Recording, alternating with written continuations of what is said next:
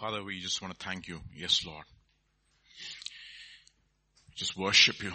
We give you glory. We give you honor. You're faithful God. You're all that we need. And this morning, Father, even as we come to the ministry of the word, I pray, Father, that you would impart yourself through the ministry of the word, through the Spirit. That we will partake of life. Father, you would strengthen us, oh Father, this morning.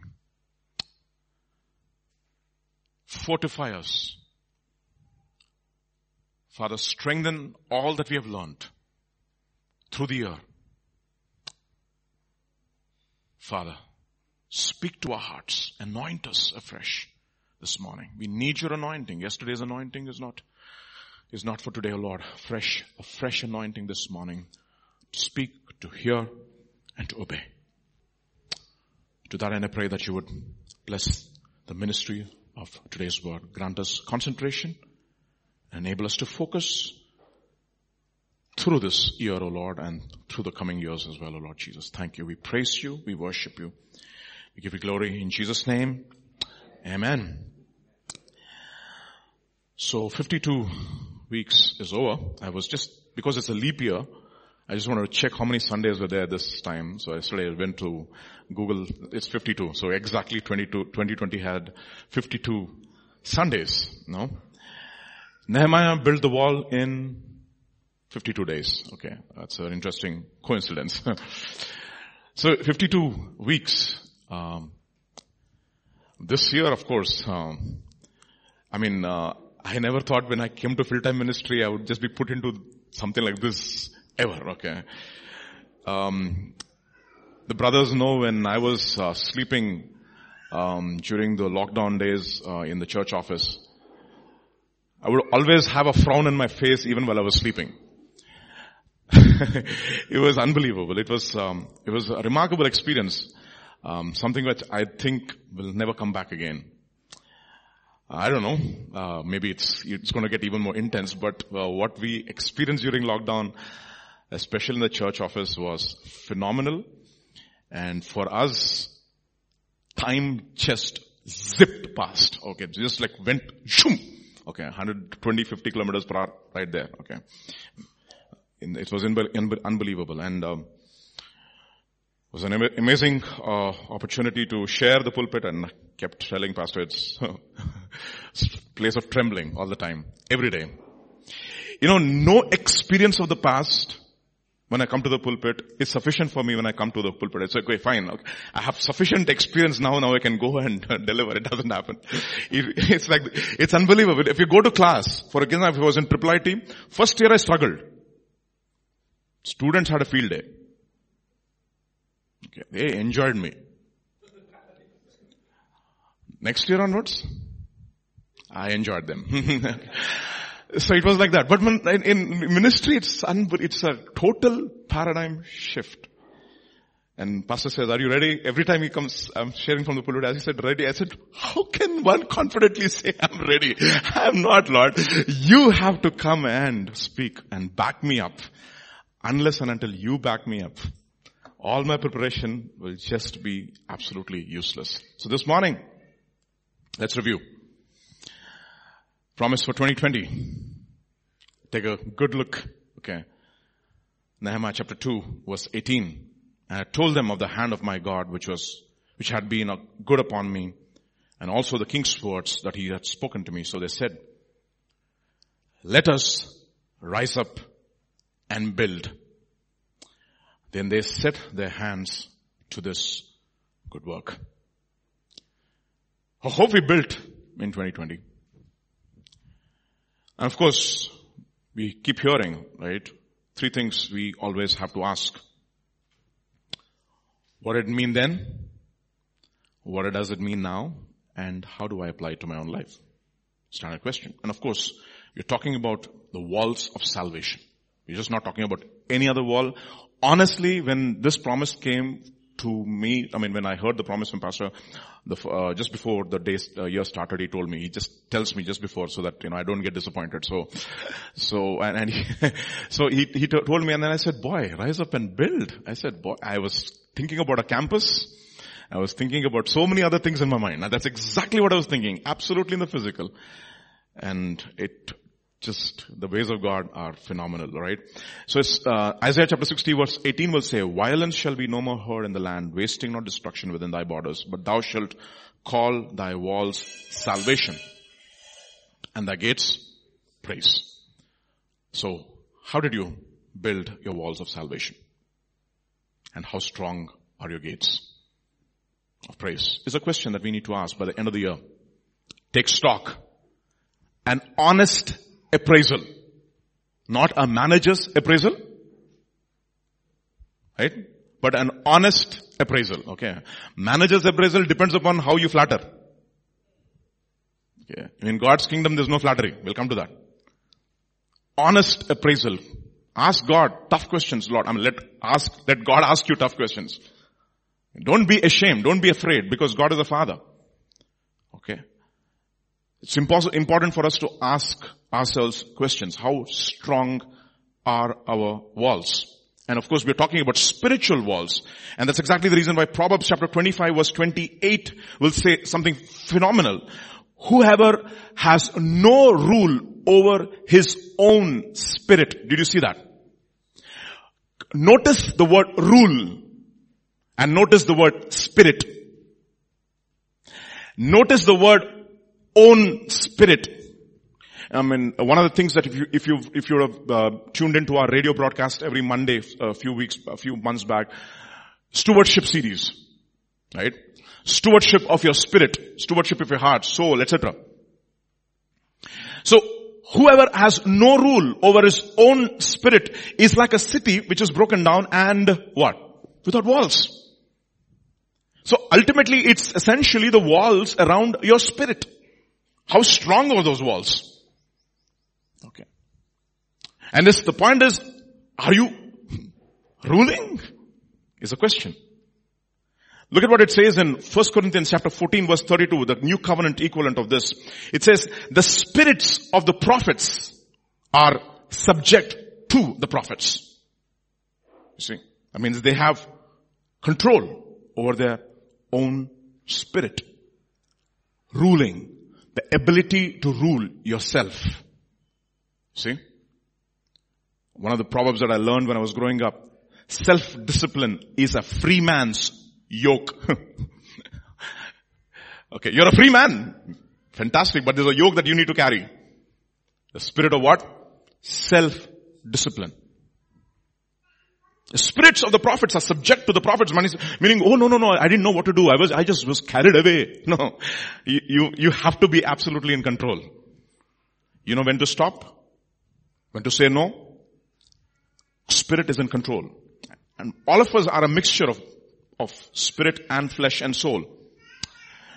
Second Timothy chapter 1 verse 7 will say, for God has not given us a spirit of fear, but of power, of love and of what? Sound mind. The ESV translation will use the word. For God has given, not given us a spirit of fear, but of power and of love and of self-control. The ability to control yourself. You know, in, in Telugu it is Indriya Nigraham. Indriya means senses. Nigraham means control of your senses. I'll tell you why. Because there are three kinds of minds. There is the carnal mind. The mind which is controlled by the senses, the five senses. How do I feel? How does it taste? How does it smell? Everything is controlled by the senses. Okay. That is Esau. That, that is the reason why he had a wife also who, her name is Basmati. No, exactly. You go to scripture in 20, uh, Genesis chapter 26. He married a woman, her name is Basmati. His Srimati was Basmati. From which we get the word basmati rice. So by the time he wants to get a basmati, what is the tiffin? Indian language. Tiffin. Hmm? Okay. This is like full control of the senses. Okay. He, he married, he married two women. Okay. One was Judith. Ju- Judith. Her name is Judith means Jewess. And balanced it on the other side with Basmati. And both were a grief to his parents. Okay. Alright. So, a man who is controlled by the senses is the carnal mind. The second mind is the soulish mind. The mind of the intellect. Controlled by the intellect, reasoning. Okay. That is what controls you. The way you, oh, I should be, it should be logical. The word is, is it plausible? Huh? P-L-A-U-S-I-B-L-E. Okay, because in, we, we studied so many courses, we have to do plausibility analysis. Huh? Is it plausible? Is it, is it something which is reasonable? A man who is controlled by reason. And the third kind of man, of course, we know, is the mind of the spirit. The man who is has the mind of the Spirit. is not that he is not reasonable, no. But he reasons through the Spirit. His faculty is of reasoning is given to the Spirit and the Spirit is the one who teaches him. That is the reason why the word for self-control actually in the original Greek means he who has been taught to be sober, to be discreet, who, who has, who's, and to, and to be temperate. Sober, discreet, and temperate. And who has taught him? He has taught him and rather the Spirit of God has taught him. The Spirit of power, of, of love, of power, and of self-control. Okay. So, that means a mind which can be taught. That is the reason why, you know, there's a translation called the Septuagint translation of the, of the Hebrew Bible. The, the Proverbs chapter 25 verse 28 in the Septuagint translation is very interesting. Look at what it says. A city whose walls are broken down and which is unfortified, so is a man who does anything without Ah, counsel, he cannot be taught. Mind, he is not, he cannot be taught, his, his, his mind is not controlled by the spirit. That is the reason why he, he says, be renewed in the spirit of your mind, in the attitude of your mind. And what should we have? If we should have the spirit of Christ and the mind of Christ. Both things. So, what is it? He who has no rule over his own spirit. So the question is, did we rule? How do we know that we have strong walls? Is how well we ruled. First over our own self. Okay. Did time rule us or did we rule time? Did money rule us or did we rule money? Did sin ruled us or did we reign over sin? Okay. Did somebody control your time or you control your time? One of the things I've observed, whenever I want to control my time, always somebody wants to control my time. Have you seen that?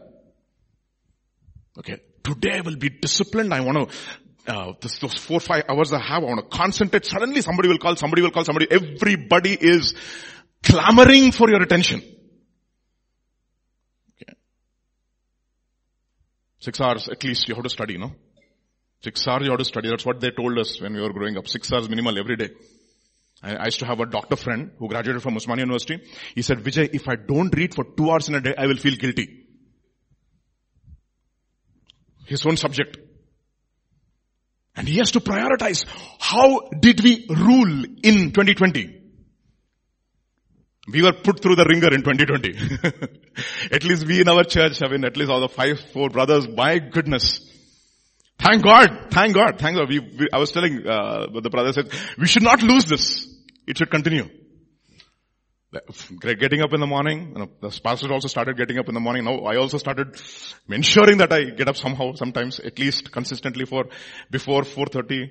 So I'll, uh, when he sends the devotion, I want to give my attendance. Immediately I will say, okay, I saw it. Okay. okay, okay. You see, we you see, ultimately we have to encourage one another. I'm there, I'm following you. I, I want to follow you. I want to rule it. Because we say, ah, it's okay, you know, everybody has their own time. I'll tell you something. None of you have your own time. You know that? I can see, everybody I can say honestly, I can confess on your, on your behalf. Am I right, Petros? yeah, yeah. Right. Right? So how many of us reigned in 2020 is a question. That is the reason why Romans chapter 5 verse 17 says, for if by one man's offense death reigned, through the one, much more through those who receive the abundance of grace and the gift of righteousness will reign in life through the one. Who's that? Jesus Christ. Did we reign in 2020? Understand that. Romans chapter 6 will say, therefore do not let sin reign in your mortal body. That's, what, that's the reason why I said, did we reign? Were we controlled by our senses or did we control our senses? Hmm? Genesis chapter 4 will say, the Lord said to Cain, why are you angry? Why is your countenance fallen? If you do well, will you, not, will you not be accepted? And if you do not do well, sin lies at the door and it, it has its desire for you, but you shall what? Rule over him. Did you rule sin? Or sin ruled you? Did you overcome sin? How was your overcoming life?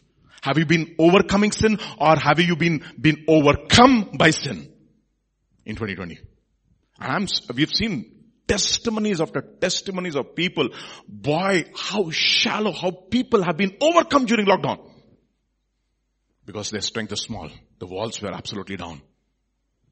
Everything was okay till 2020 happened. And everything came out in 2020.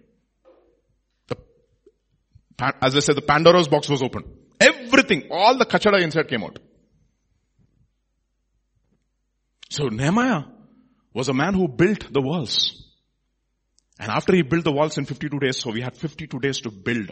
How do we do? How do we take stock? If you have built, I'm, I'm, I'm, I'm, assuming that you have built. If you have not built, you have five days, and like Pastor keeps telling us, yes, you still can finish the promise in, of 2020 for your own lives. But we need to check how we have built.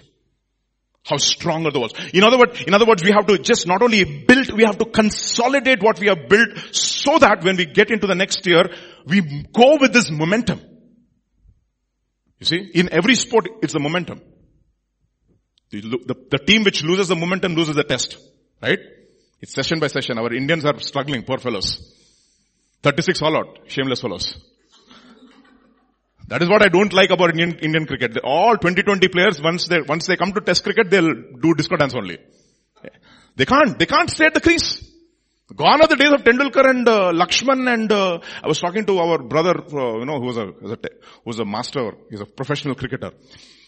Tendulkar, in the, one of the series when he went to Australia, he was getting out because of, of the cover drive. No, because the Australians are very good bowlers. They put the ball outside the off stump. If you're all, if you don't know, the girls are looking at me as if I'm speaking Greek and Latin. Okay, but there's a, okay, you understand? Okay, fantastic. Okay, great. Uh, so he was bowling the, he was, he was getting out for the, to the cover drive. Cover drive was taking his wicket. So he, in the press conference, he came to the press conference. I mean, I saw the documentary. He, he came to the press conference. He said, next, next match, I'm not playing the cover drive. Tendulkar. They were all saying, how can he score runs without, uh, without playing the cover drive? You know what? Next match, I think it was, it was in Sydney, he scored 241 runs and not one cover drive. He batted for two days. I saw it every shot on the onside or straight drive. Not one cover drive, not even a, a square cut. That is discipline. That is character. That is strength. That is tenacity. It is patient acquisition of virtue. You see, when Jesus, when they touched the hem of Jesus' garments, what flowed out? You know, every other translation uses the word power, but only KJV uses the word virtue, even though in the Greek it actually means dynamis. Why is it virtue? Because it was his very life, which was absolutely under the control and the authority of God, which was flowing through him. Man under control. A man under authority. A man who will never be moved by sentiment or emotion or reason but he has emotion. He has reason. But a man who was of the spirit. So how did, how did we build? So 50, 52 days they built the, the walls of Jerusalem and on, in Nehemiah chapter 12, they dedicated the wall. Okay, they dedicated the wall. The priests, one one set of Levites went in this direction, the other set of Levites went in this direction on the wall and they enjoyed.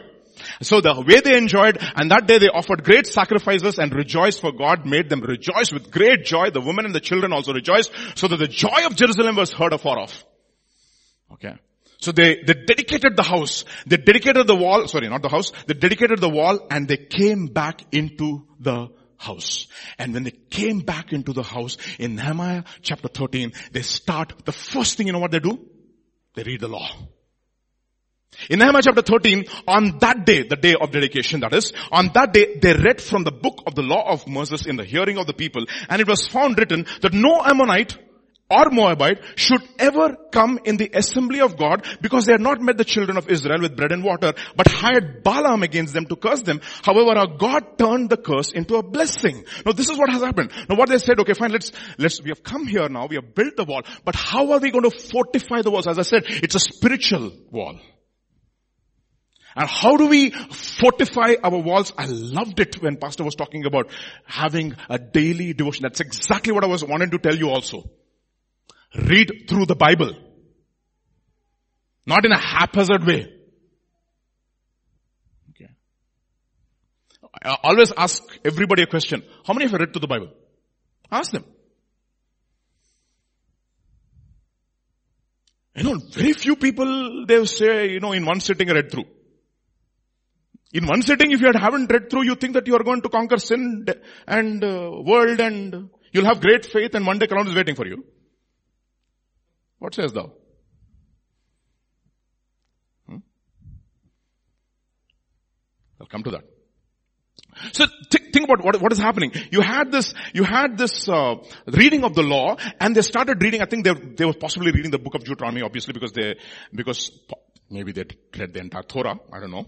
They were reading through Genesis and Leviticus and Numbers and Deuteronomy and Exodus, and they come to Deuteronomy chapter 23, and suddenly the word of God speaks to them.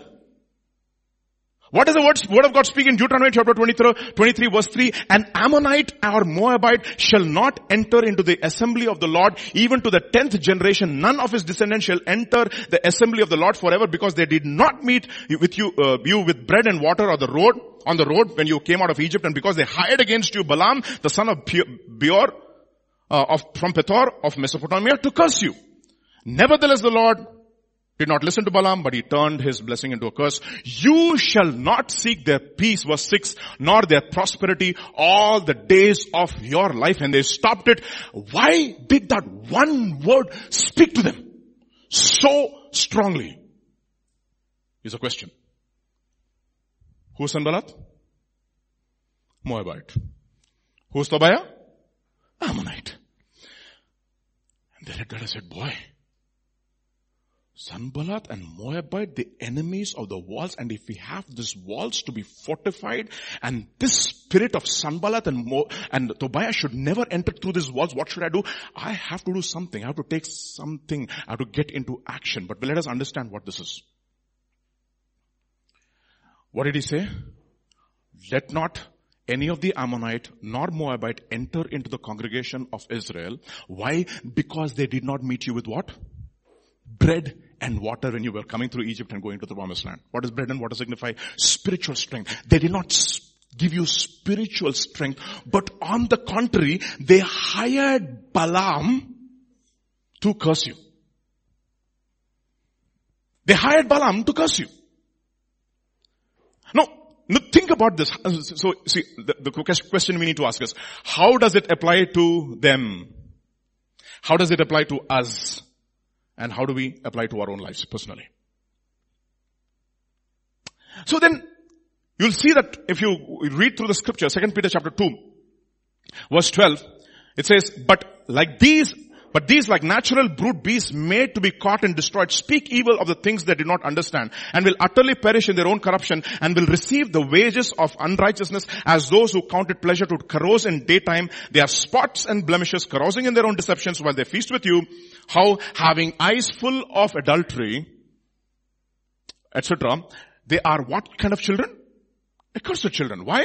They have forsaken the right way following the way of Balaam, the son of Beor. Now think about this.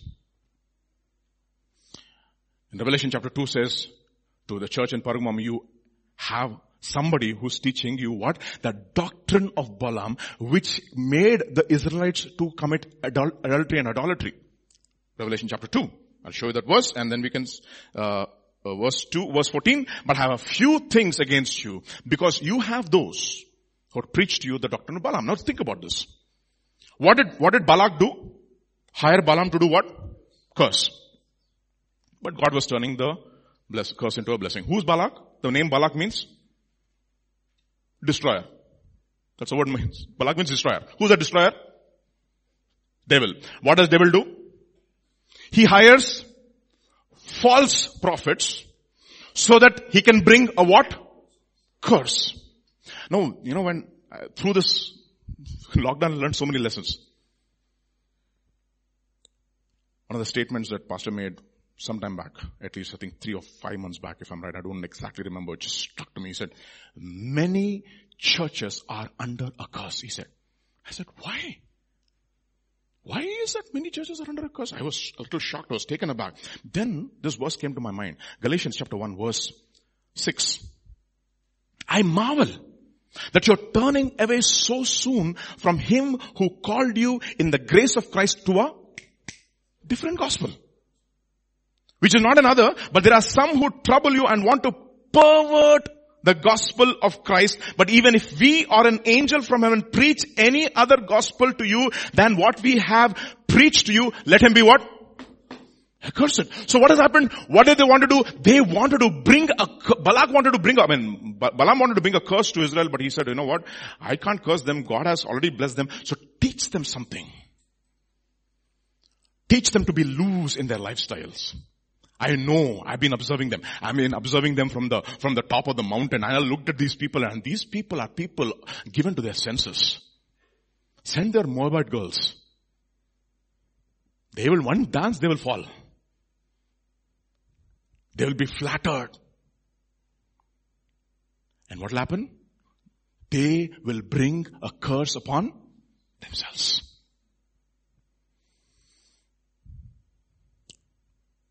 You see,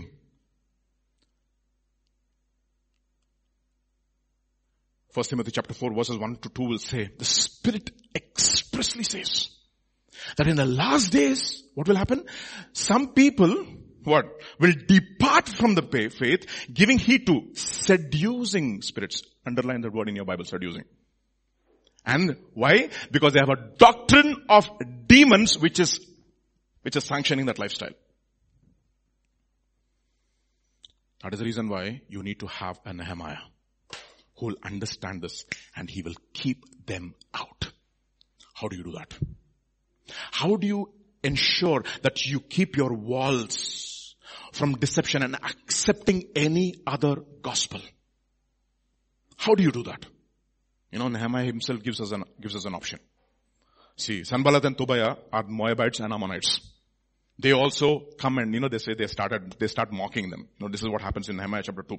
But when Sanballat the Horonite, the Tobiah the Ammonite official, and Geshem the Arab heard of it, they laughed at us and despised us and said, what is this thing that you're building? Will you rebel against the king? And look at Nehemiah's answer.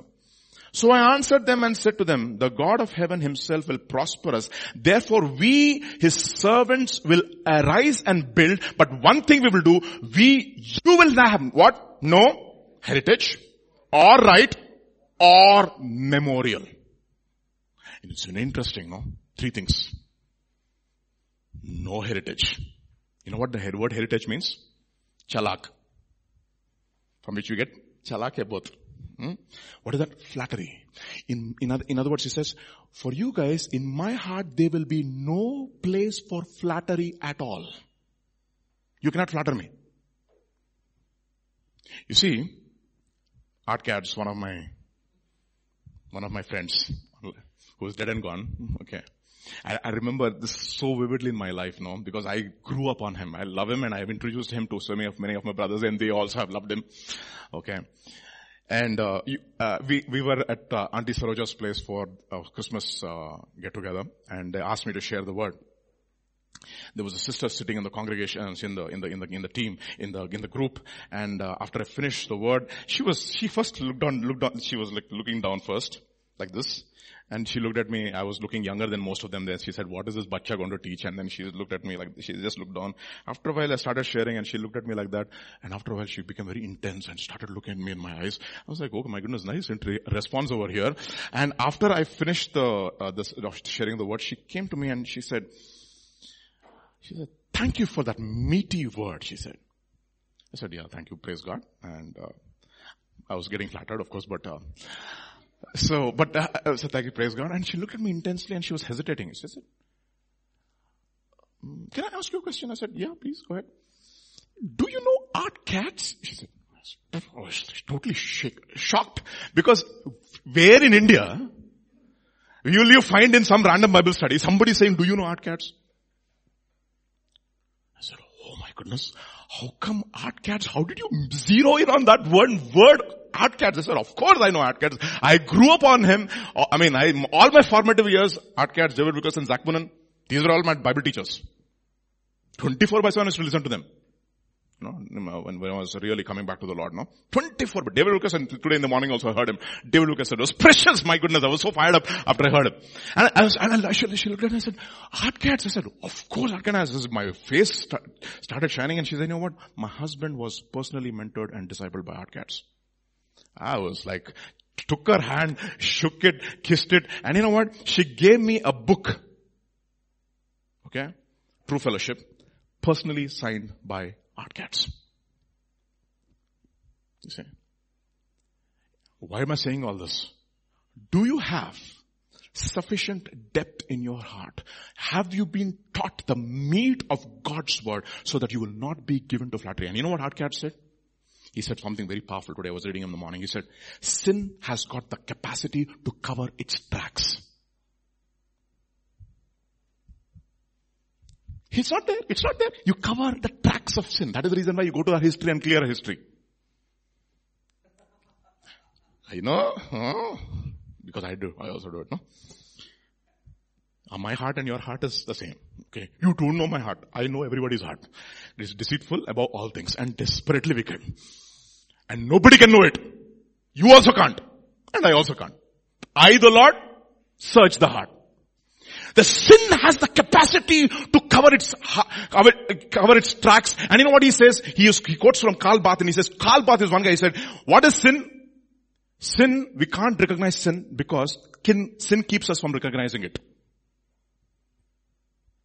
The very nature of sin is, I'm not there. It's like a crouching tiger. I'm not there, I'm not there. You've seen that now in National Geographic when the, when the lion goes to kill its prey, it's hiding in those, in those bushes and the slowly the one stray uh, deer comes there and it smells the scent of the lion and suddenly it uh, lifts its head and the lion crouches and says, hey, I'm not here. That's what he's saying. Enjoy your meal. Later I'll enjoy you. Crouching. Sin is crouching at the door. And you know what he's saying? There is no flattery in my heart. There's no spirit of flattery in my heart. There are two kinds of flattery. Others flatter you, self-flattery. Both flattery. See? Proverbs chapter 7. My son, keep my words and treasure my commands within you. Keep my commands and live and my law as the apple of your eye. Bind them on your fingers. Write them on the tablet of your heart. Solomon, where did you give this revelation? Get this revelation, Baba. Jeremiah was not yet born. New covenant came through Jeremiah and Isaiah. Much later they came. Jeremiah, uh, Solomon was given this revelation that God, through the new covenant, He's not going to just give the tablet, tablets of the law outside. He is gone going to write the very law in our hearts. I delight to do your will, O Lord. Say to wisdom, you are my sister. And call understanding your nearest kin. KJV uses the word kinswoman. That they may keep you from the immoral woman, from the seductress who flatters with her words. Oh, there are flatterers all around. Young people, you're growing up, somebody gives you attention, Hey, is she seeing you? Seeing you? Vijay, I know it. Huh? She's seeing me only. Okay. I didn't know. Suddenly. Some, from somewhere all those desires will come.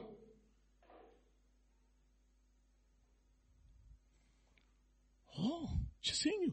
Attention. And then they'll say, true love. I feel this love. Feel my love. Yeah. Yeah. All feelings only. Even our songs are like that. Feel my love. God says there are only feelings, no love. You see? They flatter all your friends, no? Who are the people who actually for, make you fall in love? Your friends. Then they will say, Vijay, even if you do court marriage, I will be there with you. We will do a saki. Hmm, you know saki, no? Uh-huh, I know. You're all laughing. Because my wife was privy to it. She signed. so when somebody was doing a saki, because she was their kinswoman. Hmm? You see? This all happens. Why? Flattery. Okay. I'm telling you, that's what Pastor was telling, no? When you're growing up, that age 11, 10 and 12, please. Love, love ka chakar chodo. I say, forget about love. Okay. Philosopher, okay. forget about love. I'm, honestly, you know, remember, I, I, some, one man of God said, after 40 years of, I, we, we came back to, came, came back to this high school reunion, Chuck Missler actually, dead and gone. He said, 40 years we came back to this high school reunion and I looked at my sweetheart, childhood sweetheart, whom I couldn't live without. She's happily married to somebody else and I'm happily married to somebody else. We absolutely lived happily without each other. See, there are seductive spirits all around taking you away from the goal.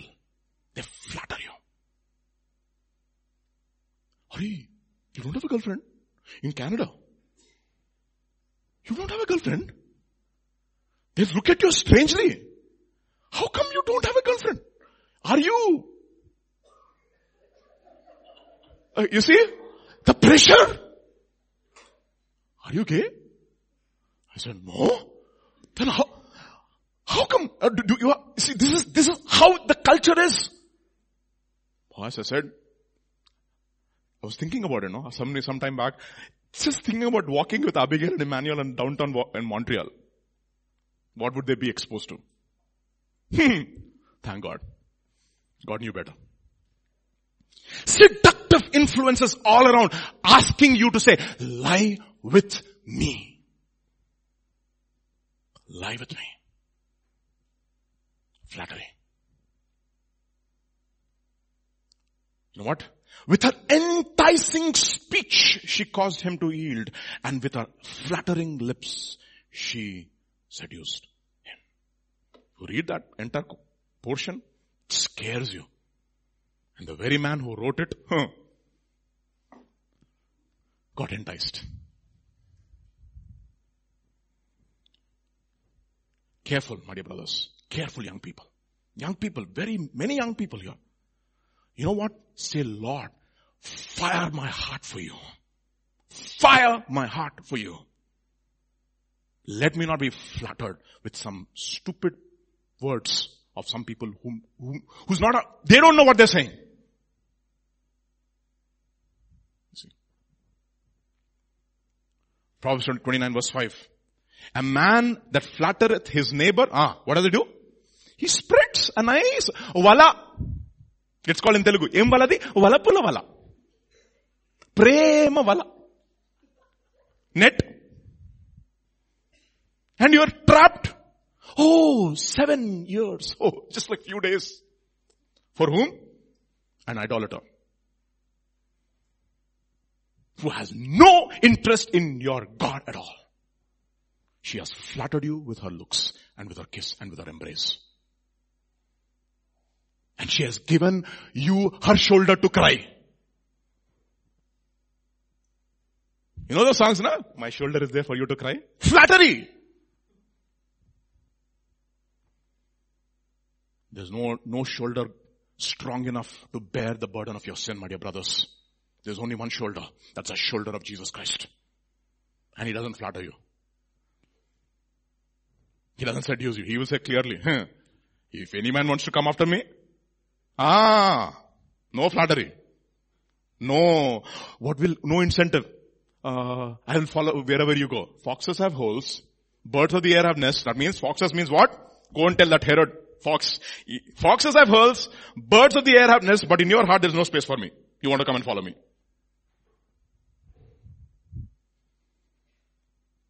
Doesn't flatter. Flattery. You know, that's what uh, many, if you look at interviews of all these heroes, heroes are, మీకు మంచి woman following in the lady following is there for you, no? That, that's one man, one guy who wanted lady following in his life. Flattered. Whenever ladies used to praise him, he used to get flattered. Who's that guy? Ah, thank you sister, very much. Oh. First Samuel chapter 18. Now it happened as they were coming home when David was returning from the dot, from the slaughter of the Philistine that women had come out of the cities of Israel. Who came out? Ah, women. Singing and dancing to meet King Saul with tambourines, with joy and with musical instruments. So the women sang as they danced and said, Saul has killed his thousands and David his ten thousands. Ah, ఎక్కడో మేలిగో దెబ్బతింది మన మనోడిది somewhere the మేలిగో got hurt Oh, all the girls are after him now. Have you seen? Happens. I'm talking to young people. Oh, all the girls are after him. Run away from that fellow. All the boys are after her. Run away. Keep your distance from that girl. See, peer pressure. I know, I know what, how it feels like because I was there. It's the pressure is unbelievable. This, this desire for acceptance. That is the reason why you need to know your God when you're young and be secure in His love and His acceptance. And after that, when you don't see God in any other person, you will not fall for Him or her. What you say? Then Saul was very angry. Why? Flattery. He loved, he loved the praise and the approval of men. Remember when, when, when Samuel comes and confronts him? And he says, I have sinned because the people made me do it. You know, one man of God is saying, whenever you are people, you see people's confession, see where the periods are. I have sinned because, I have sinned because of this, I did this because of that. I have sinned? Ah, period. That's it. That is David. I have sinned. Period. No more arguments.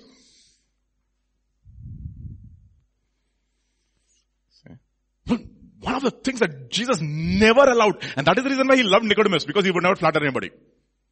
Can anything good come out of Nazareth? Telling the man of God, the, the creator of the universe?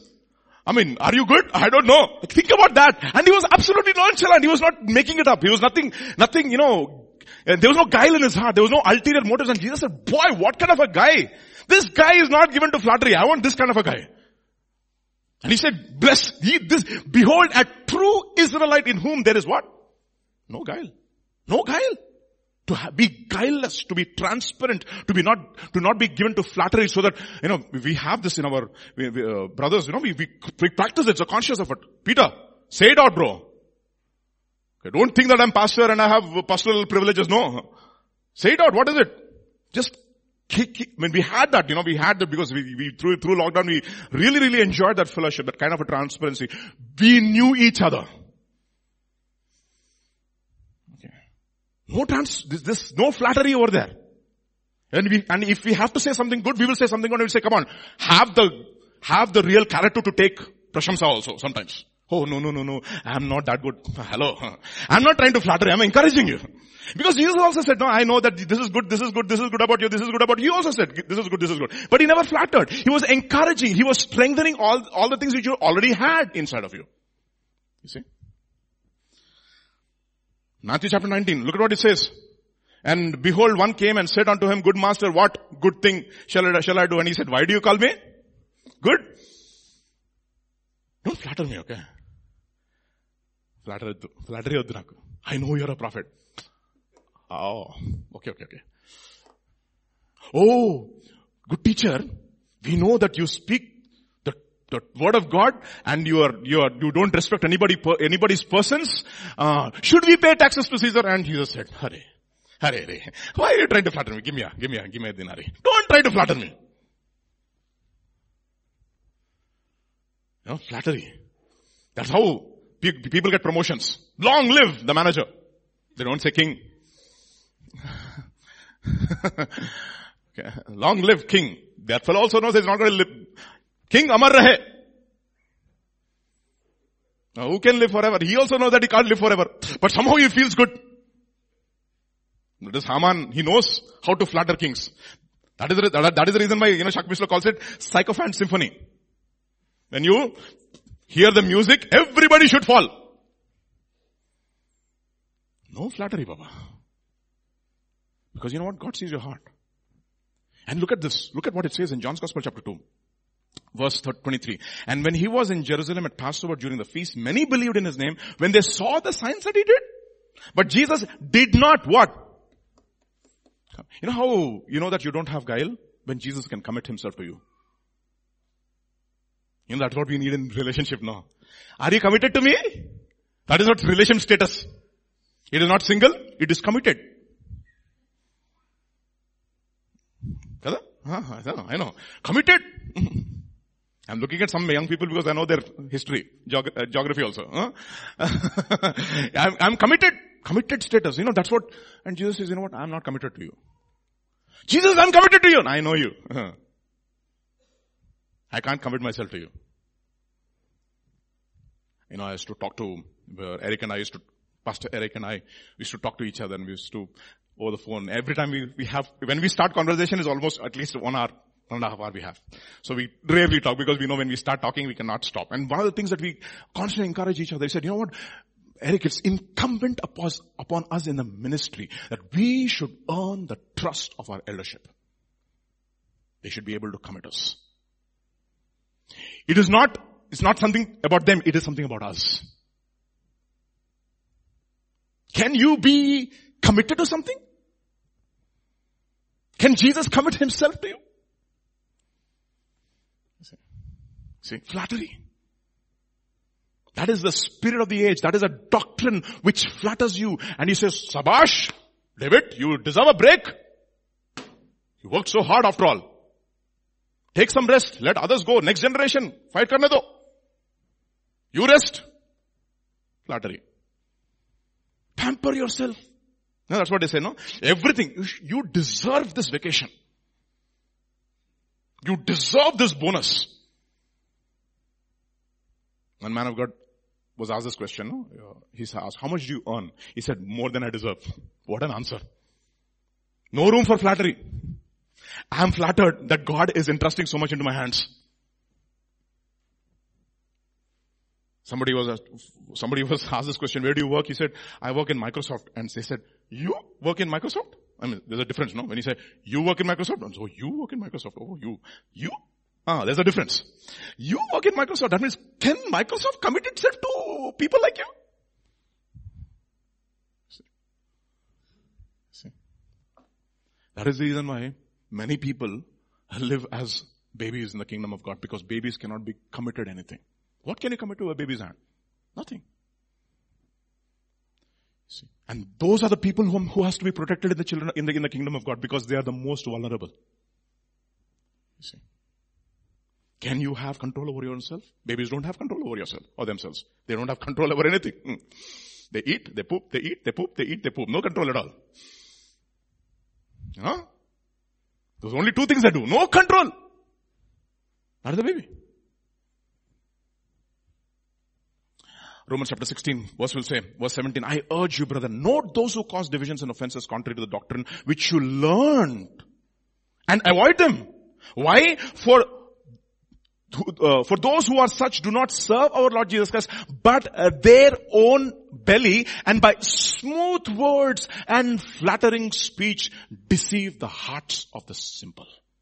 But he says, the next verse will say, be innocent of evil, but be excellent at what is good.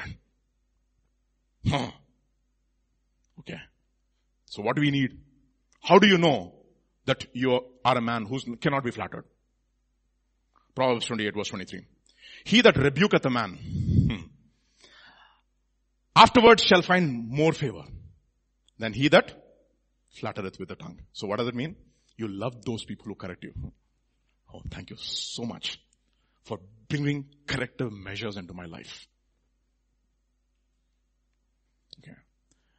We have a, a student in our school. Um, mother is tough with her. Extremely tough. I, you think I'm tough with Emmanuel, uh, Abigail? She is tough. More tough with her. And you know what her mother said? You'll hate me now, but when you grow up, you'll love me. You love me. You'll hate me now, but it, in eternity, you will thank me. You will come and kiss my hands and my feet.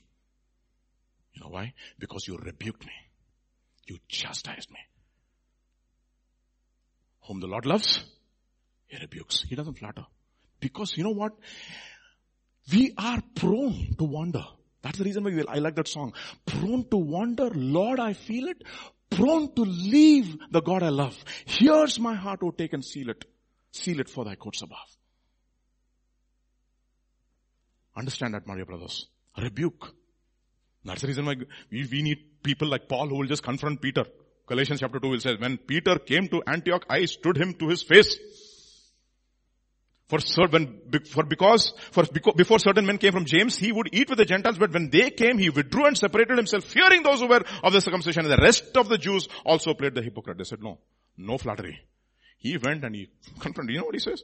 But when I saw him, that they were not straightforward about the truth of the gospel, I said to Peter before them all, they were not what? What is it? Straightforward.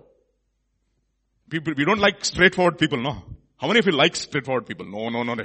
That's what uh, we are all hey, Ahab. That guy's too straightforward. No, no, no. I like people who flatter me. I love them. Even if it is killing me. I will die with flattery. But no, don't be straightforward to me, please. If you being a Jew, live like a Gentile, how are you forcing the Gentiles to live like a Jew? No mincing of words. Huh? Unbelievable. This guy, master of, I mean, he's the first apostle whom, to whom Jesus said, I am going to give you the what? The keys. Whatever you bind on earth will be bound in heaven and whatever you lose on everything. Everything, Peter was given the keys and Peter had to take a rebuke. And I was, I was, was talk, talk, talking about, just imagine, if Peter would not have taken a rebuke then, we would not have first Peter, second Peter. For sure. Peter would have been put away. See? Okay. Love correction. Love correction. Don't love flattery. Let's go back to Nehemiah chapter 2 now. So, what does he say? He has no heritage. You know what next he says? You don't have any? Right. what is that? Next one is what? You don't have any right in my life. The word for right is righteousness. The word for right is righteousness. You know what that right means? The word right means do not give the enemy any legal holding in your life. What is that? No legal right. Look at what it says in Ephesians chapter 4, verse 25. Therefore, putting away lying, let each one of you speak the truth with his neighbor, for we are members of one another. Be, be angry and do not sin. Do not let the sun go down on, on your wrath or your anger, nor give what? Place to the devil. You see that? Don't give place to the devil. That's what he says. Sin is crouching at the door, but you should rule over it. Don't give place to the devil. Because when the devil goes to, uh, the, to the presence of God, can he lie in the presence of God? No. He always speaks the truth in the presence of God. In other words, in the presence of God, he has, he is what? Righteous or unrighteous? righteous. Straightforward. Hmm. Exactly. In the presence of God is righteous. He gave me right. That's why I took. He gave me right. That's why I took. Do you see this in the Bible? Oh, let me show you. Genesis chapter 20. And Abraham journeyed from there to south and dwelt between Kadesh and Shur and stayed in Gerar. Now Abraham said of, said of Sarah his wife, she is my sister. And Abimelech king of Gerar sent and took her. Yeah, he took her. But God came to Abimelech in a dream by night and said to him, indeed you are a dead man because of the woman whom you have taken for she is a man's wife. So how does uh, Gerar, um, sorry, Abimelech, he is now, he is pleading his own case. Now he's become the lawyer and the, and the accused. Okay. He is, he is the counsel for the defense. You see, look at how the counsel for the defense here, here is. Look at what it says. But Abimelech said, Lord, will you slay the what nation? A righteous nation. How, how can, how are you righteous, Baba? Positionally? No. He gave me right. She spoke a lie. I took. Hmm. Take stock of your life in the next five days. Any rights for the enemy in your life?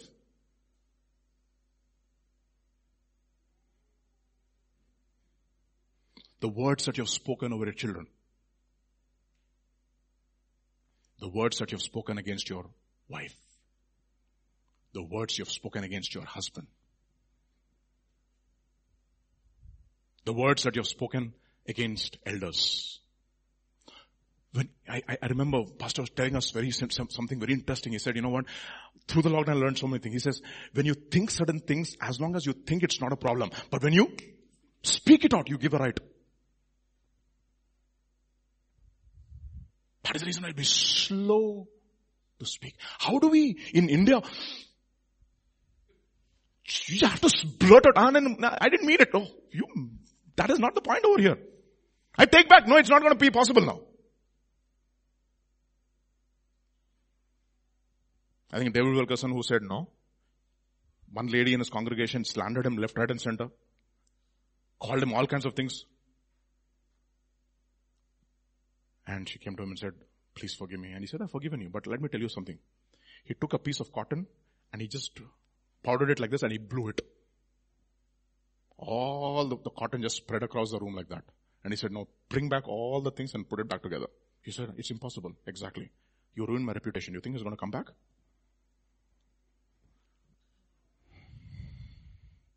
Have you given legal rights? Do you have certain things in your house which belongs to the enemy? Do you have any old fires burning? Old fires? Flames, yeah? Let us play flames. Yeah, I know. Flames. Everybody, I, am I'm, I'm just very, I'm not that old, okay? Uh, uh, when you're, when I'm, when I'm talking your language, how does he know it? I know, I, Been there, done that. Okay. Flames, flames. Write the name. Write the name. Cancel out. Oh, friend, friend, friend, friend. Oh, friend, ah, chi. Yeah. That is the reason why it's called flames, Baba. Flames. Old fires. Old memories. We'll come to memories later. I remember David Wilkerson saying, no, somebody gave him two dragons in his house. He inherited from his forefathers. Two beautiful dragons. And he hung it in his house. Everybody look at those dragons, beautiful dragons. And one day the Spirit of the Lord told him, what does dragon signify? Satan. What is Satan doing in your house? What is Satan doing in your house? Legal right. You open a door. Have you given legal right to the enemy in your life? Do he, does, does he have old memories or old flames running still? Hmm? Ask these questions. 2020 is getting over. See, if you want to fortify the walls that you have built, as I tell, told you, these are spiritual walls.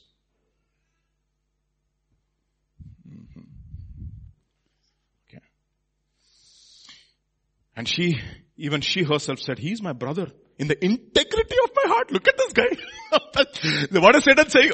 I am, those fellows don't have integrity, God. I have integrity. Integrity of my heart. See. My dear brothers, be careful. Be careful. Okay. Be careful, careful. We are coming to those times when everything that can be shaken will be shaken. Do you have rights in your computer that you're given to the enemy? Can you open anything without trash coming? The other day my wife was saying she wanted to download something from YouTube. She just clicked that, she didn't know. She went to that y2mate.com and she put it on that y2mate.com and she clicked on the thing and all kinds of trash was coming. And she called me and said, Vijay, how do I shut this?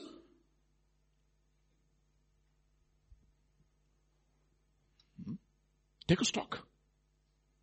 Have you spoken words over your children? Ask. Good for nothing. See. Take a stock. Nehemiah chapter 2, let's go back. The next one. You have no inheritance, right? Or finally what? Memorial. okay. Memorial. I told this, I mentioned as one of the studies. Okay. Memorial means what? People still living in the past. Oh, those good old days. You see.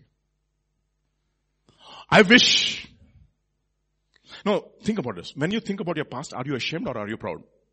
It depends. Mm-hmm. You know what Romans chapter 6 will say? For when you were slaves of sin, you are free in regard to righteousness. That's exactly what, what the king, children of Israel were. Oh, they were slaves of sin, they forgot. Oh, we remember. Memories. What is that? Taste of onion. Ginger garlic paste. Wow. Our Indians, in, especially in Telangana, nothing can be cooked without ginger garlic paste. Allam, వెల్లుల్లి వాహ్ అది మొత్తం మంచి paste చేసి కలపాలి దాంట్లో we have to mix it Ah, everybody is eh, agreeing. Without alum and without veluli, there is no food. Now we remember. I remember. I remember. Everything remember. You know what he says? What fruit did you have then? In which things of which you are now? Ah, are you sure? It depends. Whether, whether the enemy can come and say, oh, when I think about my past. Hmm, nothing good, Lord. Even the good things I'm ashamed of now. Think about that.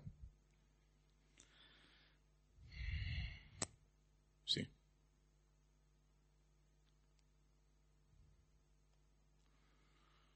You see. So what does Nehemiah do? And they read the law, Nehemiah chapter 13 verse 3. So it was when they heard the law, they, what did they do? They separated themselves from the mixed multitude, you see. They separate, they put them away actually. It says they put those fellows away. They put away those things. Oh my dear brothers, put away those things, my dear brothers, this year. Put away all the things of your past. The memories, the rights, and the heritage. Just put it away. Start afresh this year. All those mixtures we brought.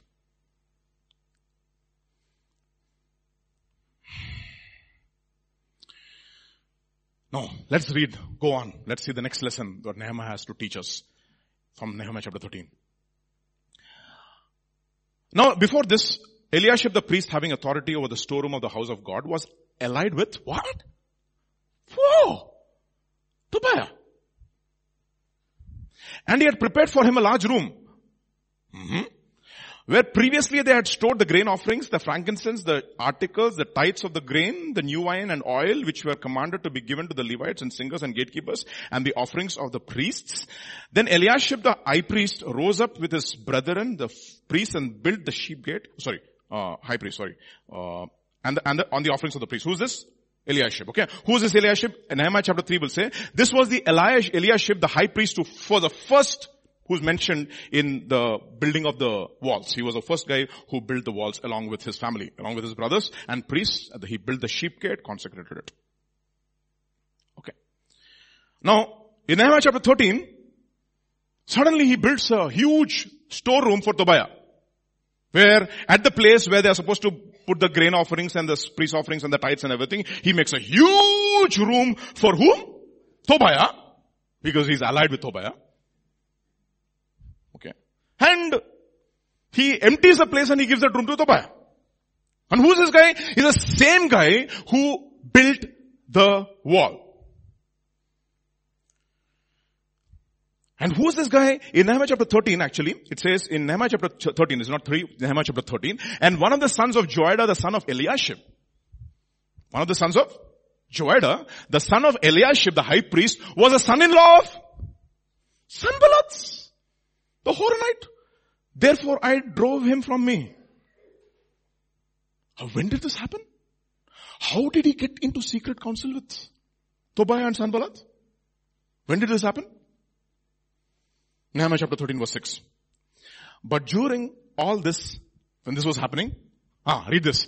I was not in Jerusalem. Ah. I was not in. Pastor is not there. No supervision is there. Why? Because I promised the king I'll come back. No. So he goes back to, uh, to his king and he gives his, uh, he, he wishes him and he comes back. He takes leave and he comes back. And he sees something incredible happening over here. I, I was just looking at this up, okay. Um, it was an article in, uh, in a journal called Scientific American. It is scientific and it is American, okay? Okay. Article is a journal called the Scientific American, article on the mind. Okay. The title of the article is, look at this. How the illusion of being observed can make you a better person. Okay. Now let me tell you what they did in this article. He mentioned. In this, in this article he mentions a cafeteria in a university. Triple IT. In Triple IT, you know what they were supposed to do? Everybody has to clean his own plate in the mess. Okay? Everybody has to clean his own plate. So what you do, you eat your food, take it to the sink, wash it nicely and stack the plate up. That is what the directors have taught us. Okay? You have to, nobody is going to come and clean your plate. So there was an, there was university like Triple IT in, uh, in, uh, UK. So what they did was, they, they, they looked at the cafeteria and they wanted to observe the behavior of the students. Who would come to the cafeteria and uh, people would eat and some people would just leave the plates and go. Some people would clean the plates and put it away. So you know what they did? They stuck posters all around the room. Posters with eyes. Okay? Posters with eyes all around. Eyes all around. Nice full eyes they put everywhere. So when the eyes were stuck and they looked it through the camera. It was 2009 article if I'm right. Okay. It is scientific and it is American Baba. So it is, could be true. So, so they put this article, the full, the, the whole room was full of eyes now. When the whole room is full of eyes, they observed that suddenly people started taking their plates, going and washing it. They said, oh, this is interesting observation. So they changed. Next day they changed. They took away all ice and they put flowers. All posters, flowers. This time, people who cleaned, cleaned. People left, left. And again, they put eyes and they observed. And they observed that whenever eyes were around, people cleaned. You know what? Psychology can only understand human behavior, only document human behavior. They don't understand. They observed empirical data they'll give you. They said, boy, when people are watching, they behave themselves. That is the reason why GSS now has what? CCTV. Thank God I'm not there in GSS. Otherwise I will also get. okay. See, think about that. Think about that. So what happened when Mr. Eliashib saw that the Nehemiah is not around. See, C.S. Lewis writes a very interesting article. He says, how do you know that there are rats in your basement? If you make the sound, go into the basement. Okay? He opened the door to the basement and say, honey, I'm going downstairs to see if the rats are there. And you go down to the basement and you open the basement door, do you see rats around? No. Why? Ah, they know that you're coming. Now if you want to check if the rats are there, what should you do? Honey, I want to see if the rats are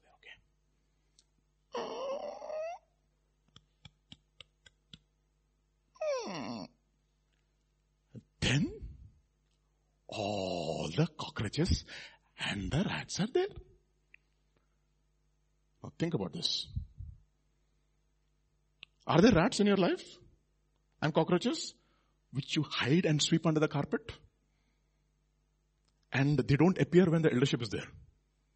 When the eyes are on you. See. You know, 15.3 Proverbs, uh, that's my, one of my favorite Proverbs. You know, the eyes of the Lord are in every place. What do they do? They're watching the evil and the good, both. Every place eyes are there.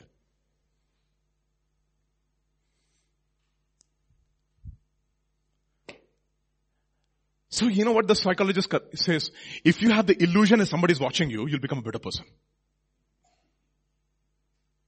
I said, boy, what does the Bible say? Proverbs chapter 6. Go to the ant, you sluggard. Consider her ways and be wise. Which having no captain, the word in, in Telugu is Nyayadhipati.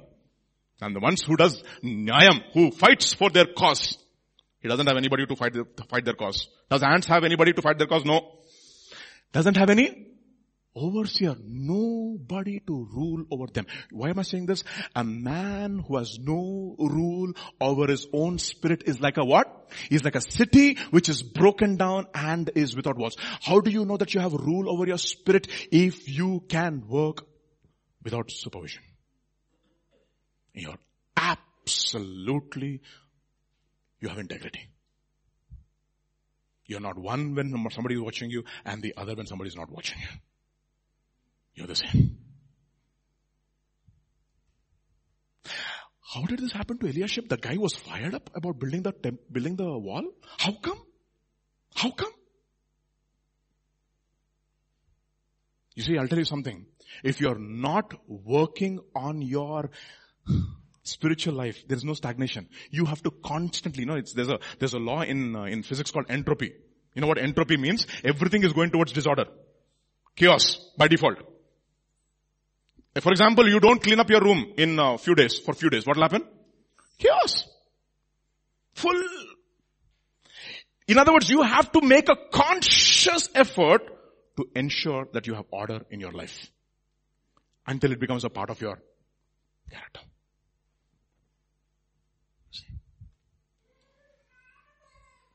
Ask these questions. How do I work? In the absence of eyes and in the presence of flowers. Because there are two categories of people. Whether there are flowers are there or eyes are there, they do the same thing. Because it's a part of the character. I, I, I used to go to Triple I, I know this. I know this very well. Because what happens is that because they, these guys, they wake up very late. Class is at 8.30. Where is the class? No, they don't have to travel 25 kilometers. It is in, on campus. Do they have to have cycles? No, they just have to walk. What are they doing in the night? Free internet, no. DC++ is there on campus. Somebody know what DC++ is. What you say, Sammy? Huh? And torrents. Everything is, what is that? Watching trash. They come to their mess, they mess the mess, they throw the thing in the, in the sink and they run to the class. And what happens to all those fellows? They have to come and clean it. Why? No supervision. It's not a part of the character. He said that is laziness. This is spiritual laziness. A little sleep, a little slumber, a little folding of the hands. You know, I was thinking about this. Most of my, of my sin is because of disorder in my life. I'll tell you what. I was, I went to, uh, to file my taxes the other day. Okay. So I had already calculated some amount of tax that you had to pay because based upon my income and I went there The, the CA gave me a heart attack. Sir, above 5 lakhs, anything above 5 lakhs, 15,000 rupees. I said, oh my god, I got a shock and suddenly started, I started thinking, how should I calculate to make my income less? Now think about it, Now, If I ordered myself and saved up 1200 rupees every month, can I pay my tax? Thankfully, God had mercy. It was 4 lakhs 98,000. Taxable income. So I said, sir, no problem, go. And I was thinking, I said, boy, this time, no Lord. I want order in my life. Most of the sins that we do is because of disorder. Do you know that?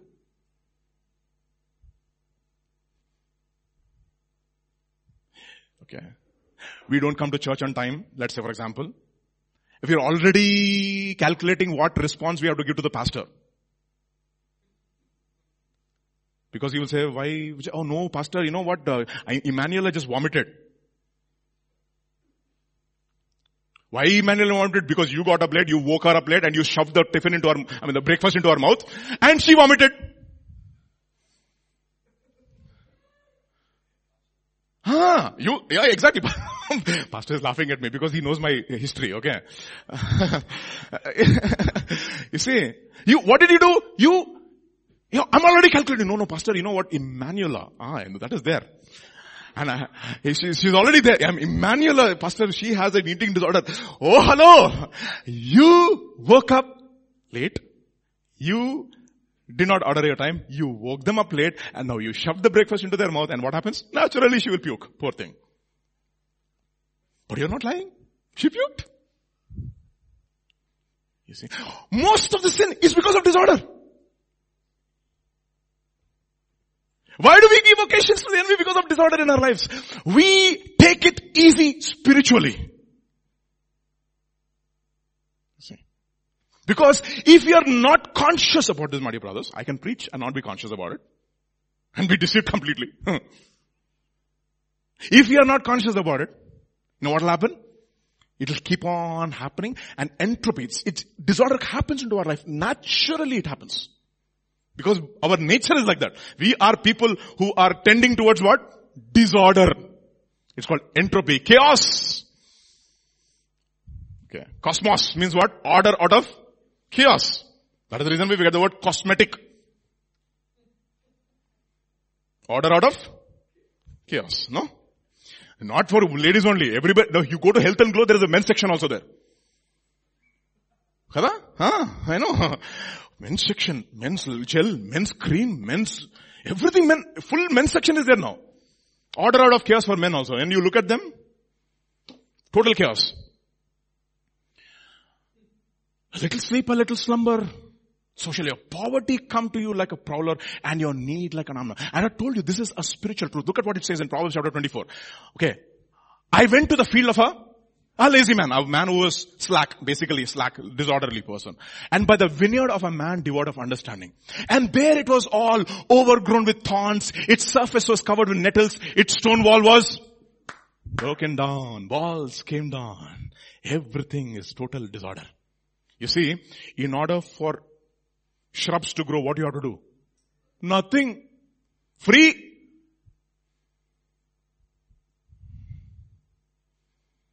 All grown. And then I looked at it.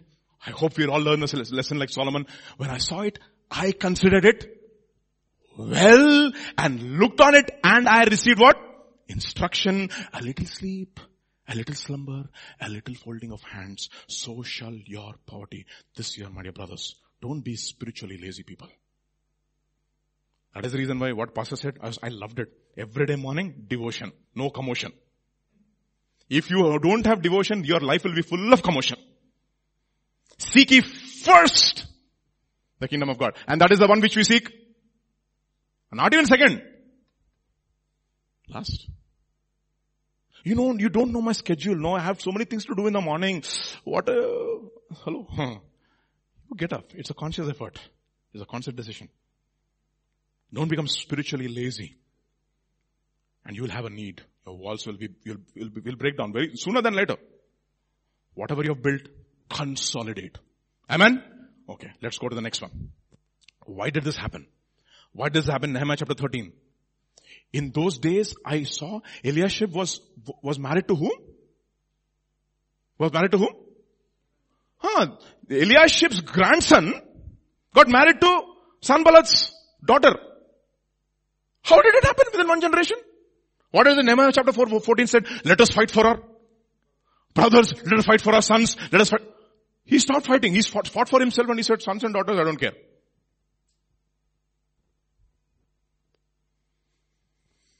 In those days, I saw Jews who had married women from Ashdod, Ammon and Moab, and half the children spoke the language of Ashdod and could not speak the language of Judah. Like, you know, most of us can't speak Telugu. And what happened? They could not speak the language of Judah. But spoke according to the language of one of the other people. So what did I do? I, what? Contended. You know, you should see the word content, how many times it occurs in Numbers chapter 13. Sorry, Nehemiah chapter 13. Content, content, content. What does Jude say? Contend for the faith for which, which was once and for all delivered for the saints. I contended with them. What is happening? These guys are not able to speak the language of Judah. There's no language of praise which is coming. And even if the language of praise which is coming, it is not language of praise. It's only feelings. Yesterday we were listening to some song. I was telling Sammy, what is this sappy? Sappy music. Even our Telugu songs also. There is Aradhana. There is Yeshu. Something in the middle. That is the song. Have you, you know, I, I was after, I'll tell you why this is so dear to me, okay? I was driving Pastor James. This all happened in my life, so I can explain for my own life. Okay, I was driving Pastor James. I was picking him up from the airport, and uh, we took the outer ring road. Okay, because I'm telling you the, because it's so strong in memory, okay. I was driving him from the airport. We took the outer ring road because we didn't want to go through the traffic. So outer ring was so smooth. We were having a fantastic drive. And then we came to, straight we go to Gachibowli, right? And then you take the exit towards the SEZ, Kokapet SEZ, okay? So we, I just, we took the turning at the Kokapet SEZ. So I remember the coordinates so well because I know what he told. He said, Vijay, I like all these poor people in our church, all these poor pastors who come, but I can't speak to them in Telugu. And he said, six months, if I put my heart to it, I can master Telugu. I said, I looked at him and I said, six months? And somebody says something like that to me, no? My, the blood just went into my veins like that and came to my brain. I could feel it. So, it was like that, no? And, and, and, and I was look, look, looking at him and I said, my goodness. In other words, I can't depend upon you, you follow.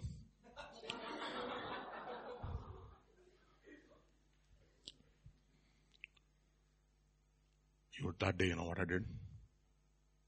You wouldn't believe it. I wanted to prove him wrong. See, I took the Telugu Bible. And I said, Pastor, I'll become a pundit. No, I actually started with that intention. I started reading it. Then I was introduced to some old hymns in our Kirtanalo, Andhra Kaisa AKK. Some incredible spiritual truths which have been guarded in song.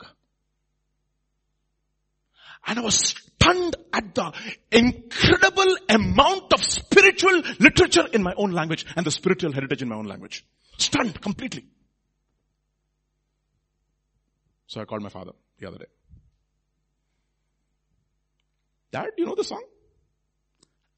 Because he thinks he's also Telugu Pandit. So I said, okay, let's see. Uh, okay.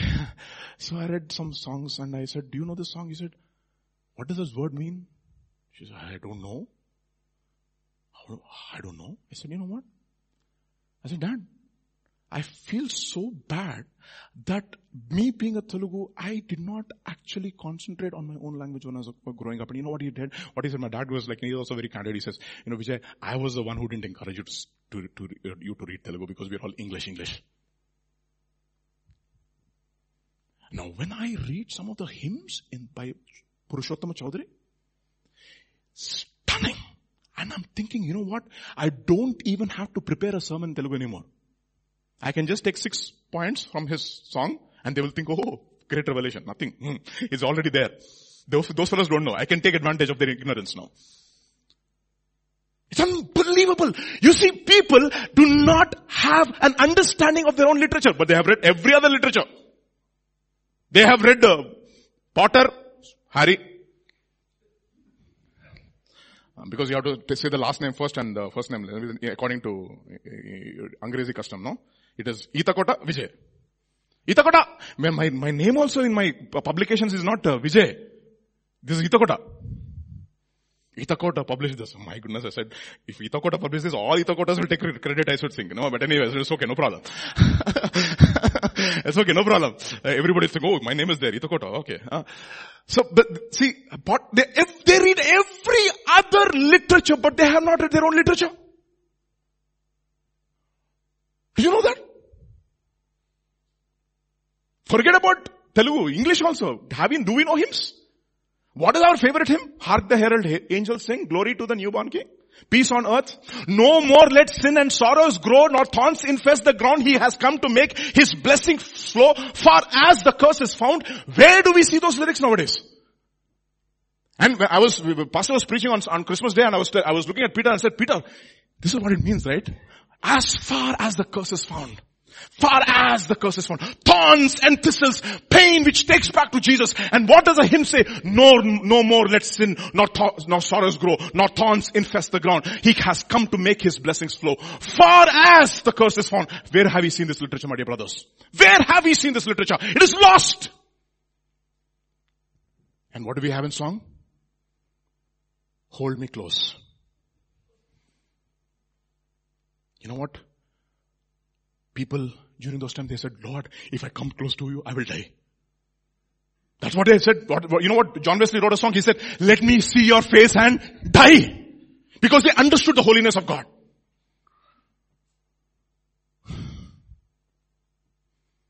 He breaks the power of cancelled sin. Where do we see that song? Oh, for a thousand tongues to sing my great Redeemer's praise. The glories of my God and King. The powers of His grace. He breaks the powers of cancelled sin and sets the prisoners free. His blood can make the foulest clean. His blood has availed for me. Where, where do we have the songs? We have lyrics which are absolutely, what is that? Shallow. And that guy sings with lights and music and no depth at all. And you wince when you, whether they don't know what kind of a song, song God they're representing. They sing the language of the world and not the language of God. It is not the language of praise. It's the language of the world. And um, some of the, some of the, some of the songs that I, I rediscovered in Telugu, my goodness, you should see the beauty of those words. You know, the way, the ease with which we can sing. Shuddha Kamboji Ragam. ఎప్పుడైనా విన్నాను నీ జీవితంలో They, they put music to our Indian culture and they sang it in mathematical form. Because in, today to sing some songs in Telugu, you have to speed up and slow down. Speed up, slow down. Speed up, slow down. Because you have to fit in the words into the lyric. Because what comes first? Lyric or music? Ah, music. Ding, ding, ding, ding. Ah, song, song. Give me a song,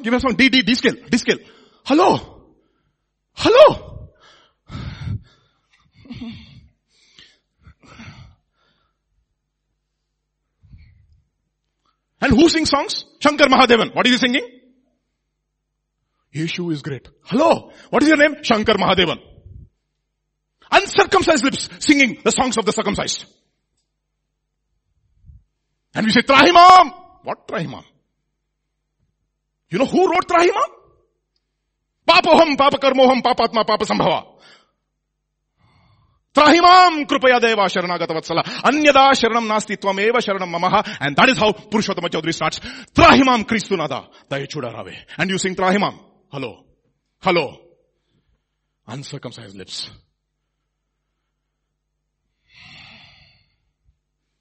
Old fashioned Vijay. What old fashioned?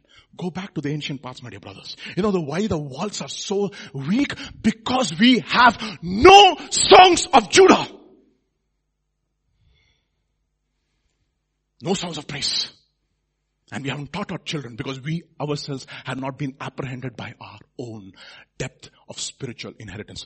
I was, I was listening to Zac Poonen the other day. You know, he was saying, you know what? All of us stand on the shoulders of mighty men. Why are we able to see so much of revelation?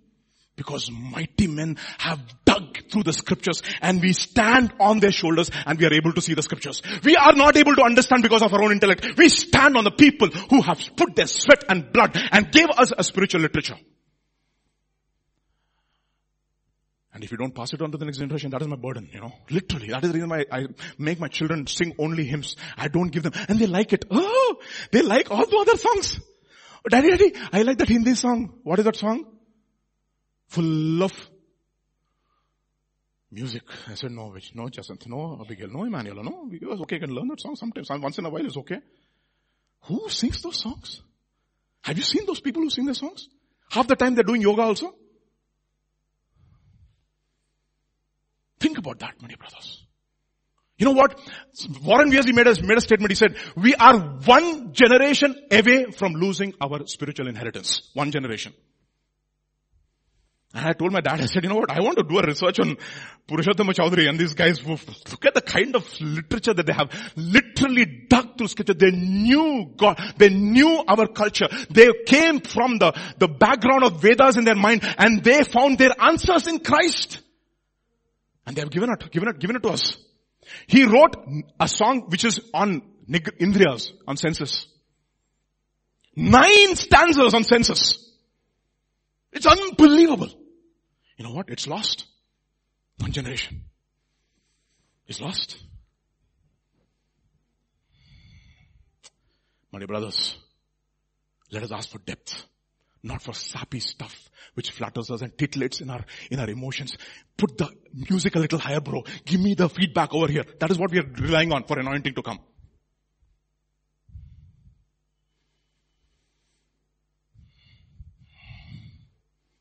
Why? What, what happened to your guitar? What happened to the string? Hello? Did you prepare yourself? With the songs of praise? They sing other songs. They know the latest albums, but they do not know the praise, the songs of Judah. Do you know? Do you know the songs of Judah? If I were to sing some of the old hymns, do you know?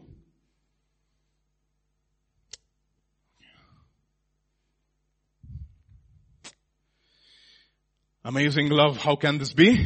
That thou, my God, should die for me. So, let's go back to those roots. What should we do? Literally take this verse to heart. And I looked and arose and said to the nobles, to the leaders and to the rest of the people, do not be afraid of them. Remember the Lord, great and awesome. Fight for your brothers. Fight for your sons. Fight for your daughters.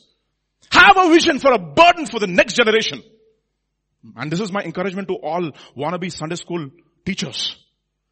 Lord, grant me a burden, Lord, for my own children, for my next generation. We don't have to rely on somebody else's curriculum. We can make our own. We have been taught the word. We have been given such incredible meat of the word of God. You wouldn't believe it, okay? We had a Sunday, a Christmas Day function.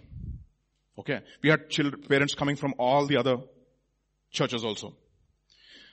I gave them this, the higher, higher classes from uh, Phineas, and all these age upwards. That is from Joanna's age, Joanna, Pavitra's age and upwards.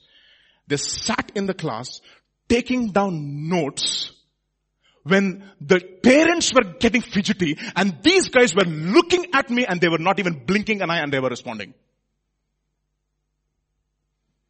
And one of my relatives had, come, had to come and say, your children in your school, they listen to the word like that? Two hours.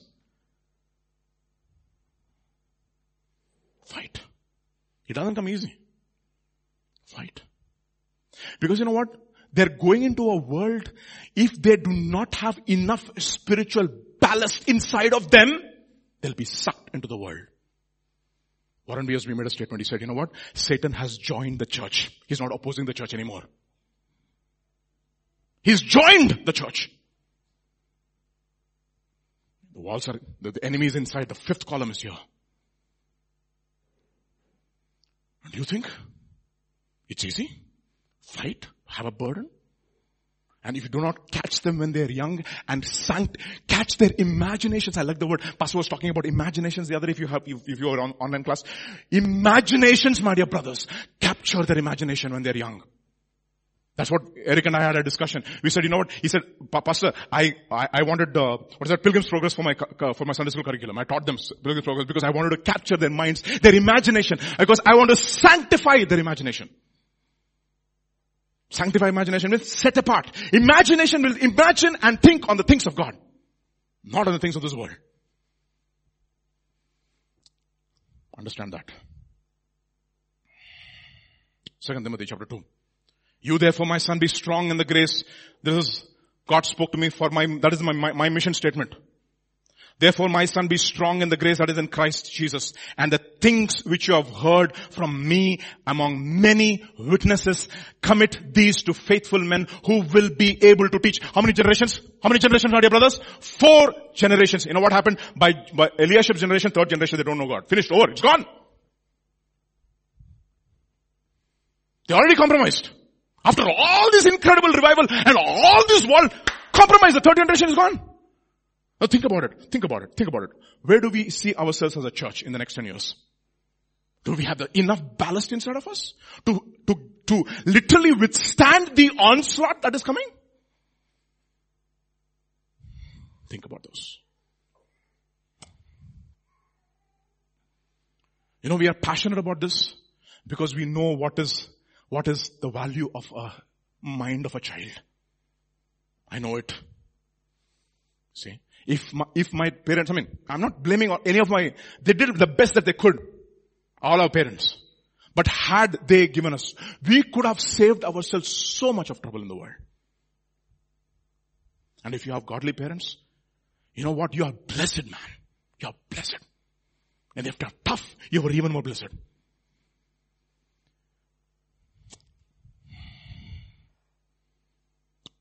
Okay?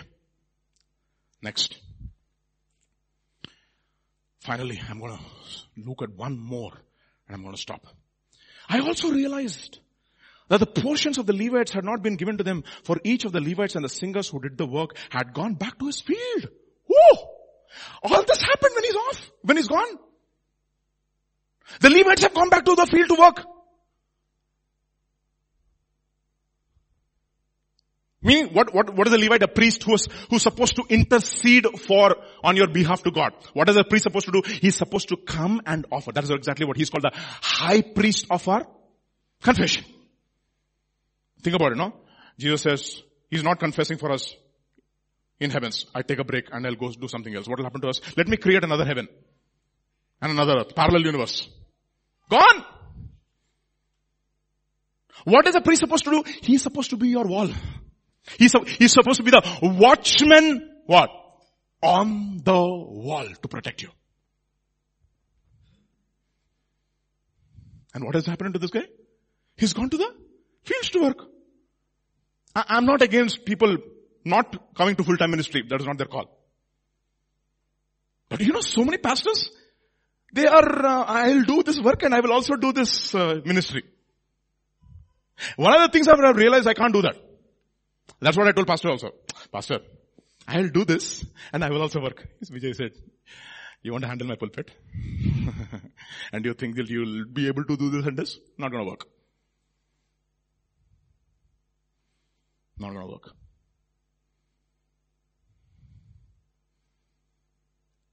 And what has happened? The priests have gone to the field. So I, what did I do? What did I do? Contended. Woe to us, we have Nehemiahs in our generation who will contend for the faith. What did he say? What has happened to the house of the Lord?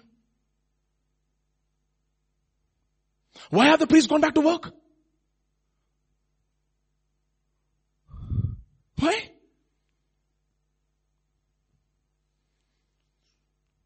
You know, I have observed among some young people who have good jobs.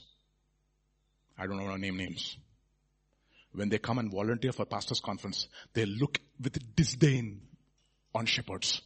They have a condescending attitude towards those who come to the pastor's conference. I know that, I've observed it. Truly shepherds are an abomination to the Egyptians. You're an Egyptian, basically.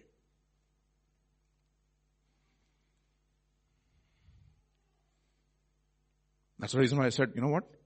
Even if they irritate you, you don't have the right to say anything. You go and report to pastor.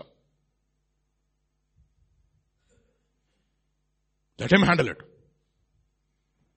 They take it upon themselves. They want to correct. Hello. Do you have this consecration? Do you have this consecration? Did God call you? Think about it, my brothers. So, then I, then I, then all the Judah brought the tithe and the grain. So what is he talking about? What is he talking about? I'll show you the principle, the principle, okay, the principle. First Corinthians chapter 9.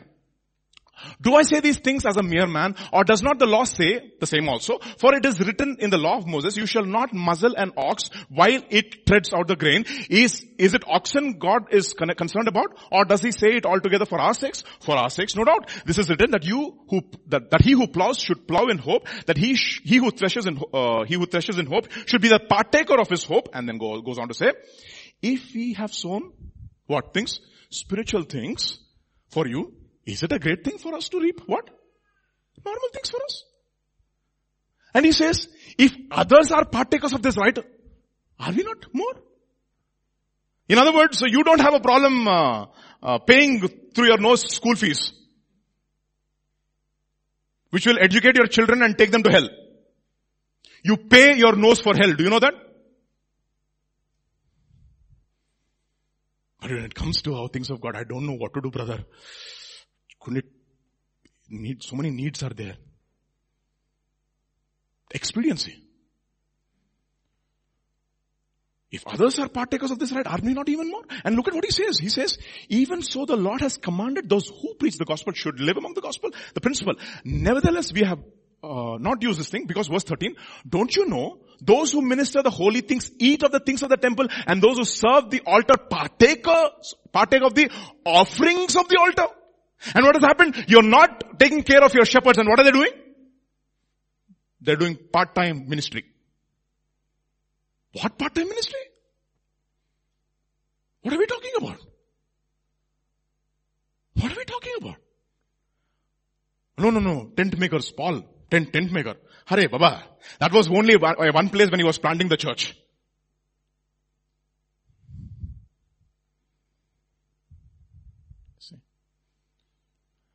Third John. Third John. Third John. Beloved, you do faithfully whatever you do for the brother and for the strangers who have borne witness of your love before the church. Read that everybody carefully. If you send them forward on their journey in a manner worthy of God, in other words, when you're sending them, you're sending who? God. You will do well. Why? Why, why, why, why? Because they went forth for his name's sake, ah, taking nothing from the Gentiles. We therefore ought to receive such that we may become what? Fellow workers of the truth. You want what will guard the onslaught which is coming? Truth. And if you want to guard the onslaught which is coming, you have to become fellow workers for the truth. So what should you do? Take care of your shepherds. I'm not talking about me and pastor. I mean, I'm just telling you the principle. Do you value? In the world, the value. Recently, one of my uh, uh, my relatives he switched companies from one company to another. Oh, they said, "Why are you going? We will give you. What are they offering you? We will give you double." Do we not say that? We value. Why? We value talent. Do we value the word? Do we value revelation? Honestly speaking, in the last one month I was telling Sister Elsa, Pastor's anointing went like a discontinuity in a graph. He was like this, tuck, it went like that. And the kind of truths we are listening to, boy, amazing! Are we fellow partakers of the truth? Do we understand that? Do we invest in the kingdom of God? You see, put your money where your mouth is. Interchangeably use it. I don't know English. Okay. Anguta chop. Okay. Understand that.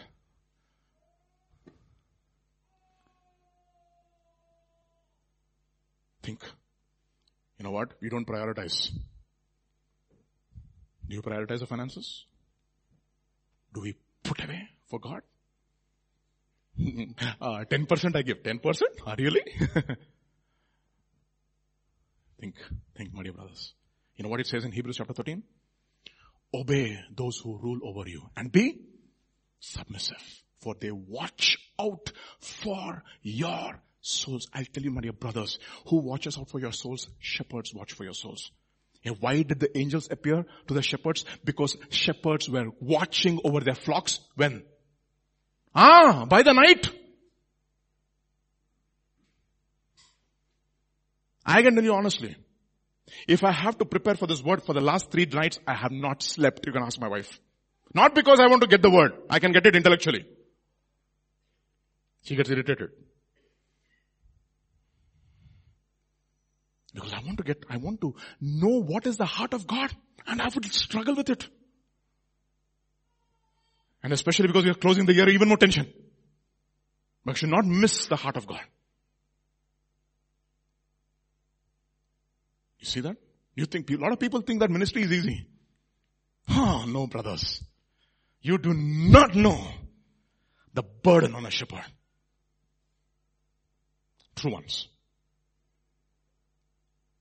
Look at what it says in Ezekiel chapter 34. I will feed them in good pasture and their fold shall be on the high mountains of Israel.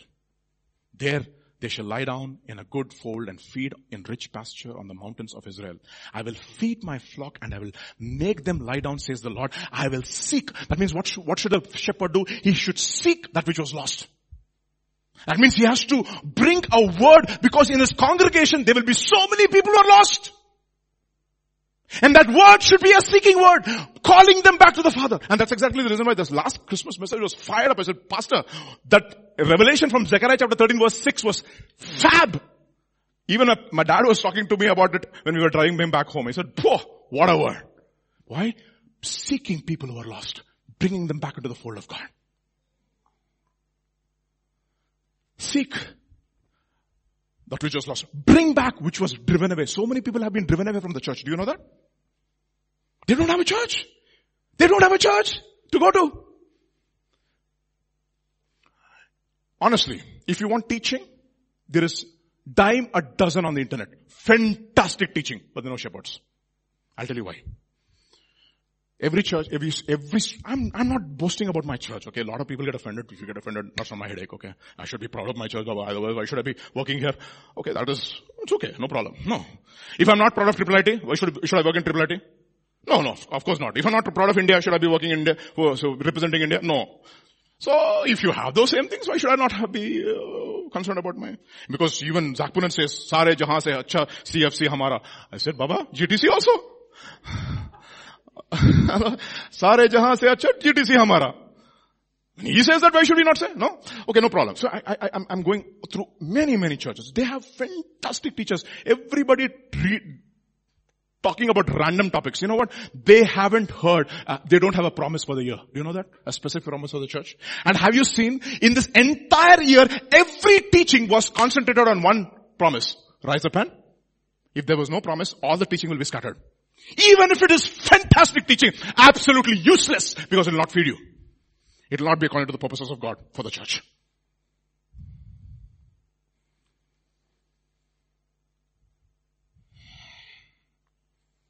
I will feed my flock. Bind the broken. What does a shepherd do? He has to bring a word which will bind up the broken. He should bring a word which will strengthen that was sick and బాగా fat గా బలిసిన వాళ్ళని ఏం చేయాలా you to take a దండ and spank them. In Telugu it is, he has to discipline the fat. Not destroy. Destroy is a little too much. No destroy, but I'm still sheep, okay? I should be disciplined, not destroy. Five things he has to do. Now, uh, Pastor was talking about this in one of the Q&As. This word was in my heart and he showed me another thing. I was, I was like, thank you Jesus, we're all, I'm, I'm learning so much over here.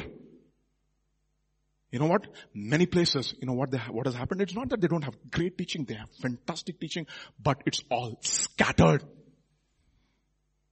It's not strengthening strengthening you. It's not focused. There's no vision. Where there's no vision, people perish. They're intelligent, blind people. Because there's no vision. Smart theologians were blind. My goodness, I have so much to say. One last verse and I will stop because we're running out of time. And moreover, because the preacher was wise, he still taught the people knowledge. Yes, he pondered and sought, sought out and set in order many proverbs. The preacher sought to find acceptable words, words that was written which were upright, words of truth. The words of the wise are like goats and the words of the scholars are like well-driven nails given by one shepherd. So what has happened to all the shepherds? They're working in the fields. They're pastors part-time. So who comes? In the pulpit they have a plethora of teachers. Everybody teaching a random topic. The Lord spoke to me. Really? I have to laugh when the Lord, when he says the Lord spoke to me. Do you have a burden for your church? Unbelievable. And further my son, he says, be admonished by these gods of making many books. There is no end. And much study is weariness to the flesh. You go and read all these fellows in the internet, they'll study. You'll say, Baba, how much I should learn. You know why? It's all scattered. Oh, I heard this person, I heard this person, I heard. You know what now I've done? I have shortened down my list, right? Sammy and I and Peter, we have our short list now. Very short list. All these big, big names are out of the window now. Strengthen those walls, my dear brothers. Okay. Let there be no heritage. Let there no be right. Let there be no memory. And let us seamlessly progress into 2021. Amen. Let's stand up. We'll stop here. Jesus, we worship you, Father. We worship you, Lord. We worship you. Pastor, can you just stop the year, end the year, please, if you don't mind? Give Pastor the mic, please, and we will stop.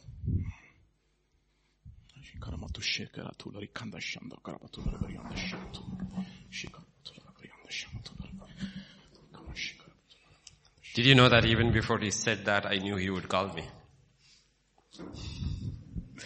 That's how you need to be tuned to the Spirit. It was not he calling me, it was the Spirit calling me through him to close the year. Father, we just come to you, Lord. The end of the day, Lord, you've been good to us. We cannot complain if we are hungry. We cannot complain if we are starved.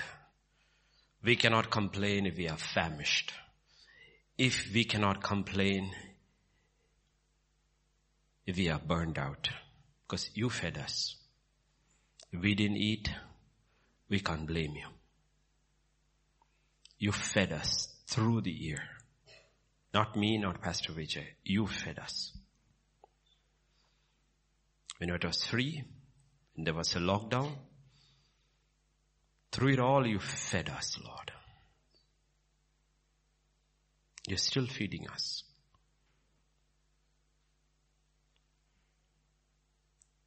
And I thank you, Father. Above all, we just want to thank you. If your hand was short in our life, it is because we shortened your hand by our unbelief.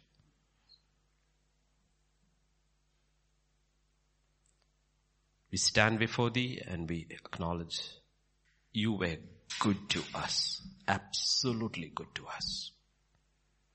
You sought us out. You healed us. You took care of us. You disciplined us. And if we still haven't turned out the way we should have, it was our fault. We acknowledge it before you in thy house. We didn't rise as we should have. We didn't build as we should have. And therefore, Father, we pray for mercy. And we pray for grace. To finish, to allow you to finish what you started in us for 2020. And I pray everybody will take heart. And they will finish. Allow God's Spirit to finish that work so that 2021 we can enter it confidence, with boldness, that he was not just the author of our faith in 2020, but he was also the finisher of our faith in 2020. For what you begin, you finish. If we will let you, you'll always finish. We just want to thank you, Father. We just want to thank you. want to thank you for everyone here, watching online, everyone, Lord. And I bless them in your name. Pray the hand of the Lord will be upon them, healing them, putting together things that are broken in their lives, strengthening them, empowering them, speeding them where they have lagged behind, repairing the breach where it is broken down. It is the hand of the Lord which does this all. And I pray that hand will be there upon every life, Lord. That hand. That the spirit that is upon us, Lord, I pray, will be upon everyone. No one will miss your spirit. And I pray those who are hungry for more will receive it. Who are waiting to be baptized in the Holy Spirit will receive it. Oh Father, that's your desire to give your spirit without measure. You don't, you, you, you are not a miser.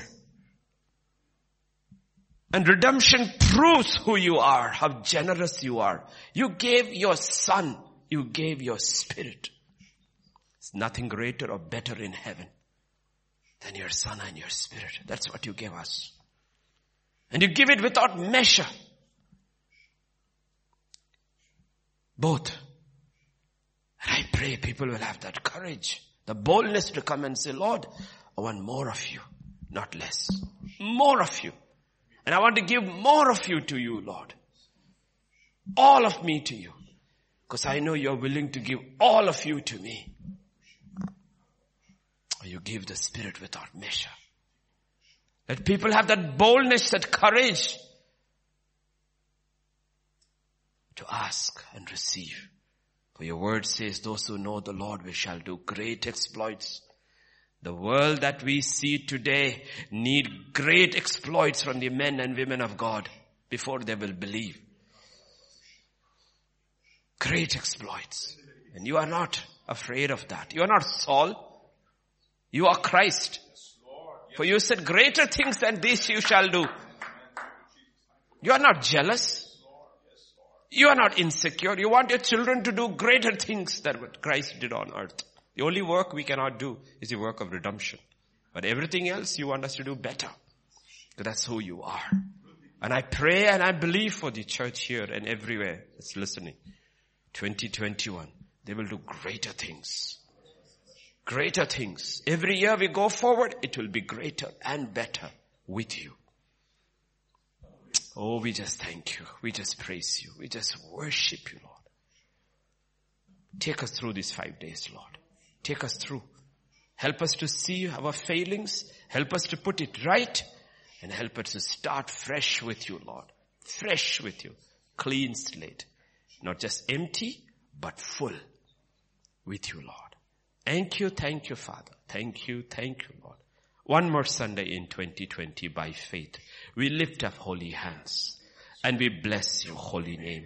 We bless your holy name. We bless your holy name, Lord. And we open our mouths and we declare, thine is the kingdom, the power and the glory forever and ever. And all God's people said, Amen. The grace of our Lord Jesus Christ, the love of the Father, and the fellowship of the Holy Spirit rest and abide with each one of us. Amen and amen. Amen. Hallelujah. God is good. Yes.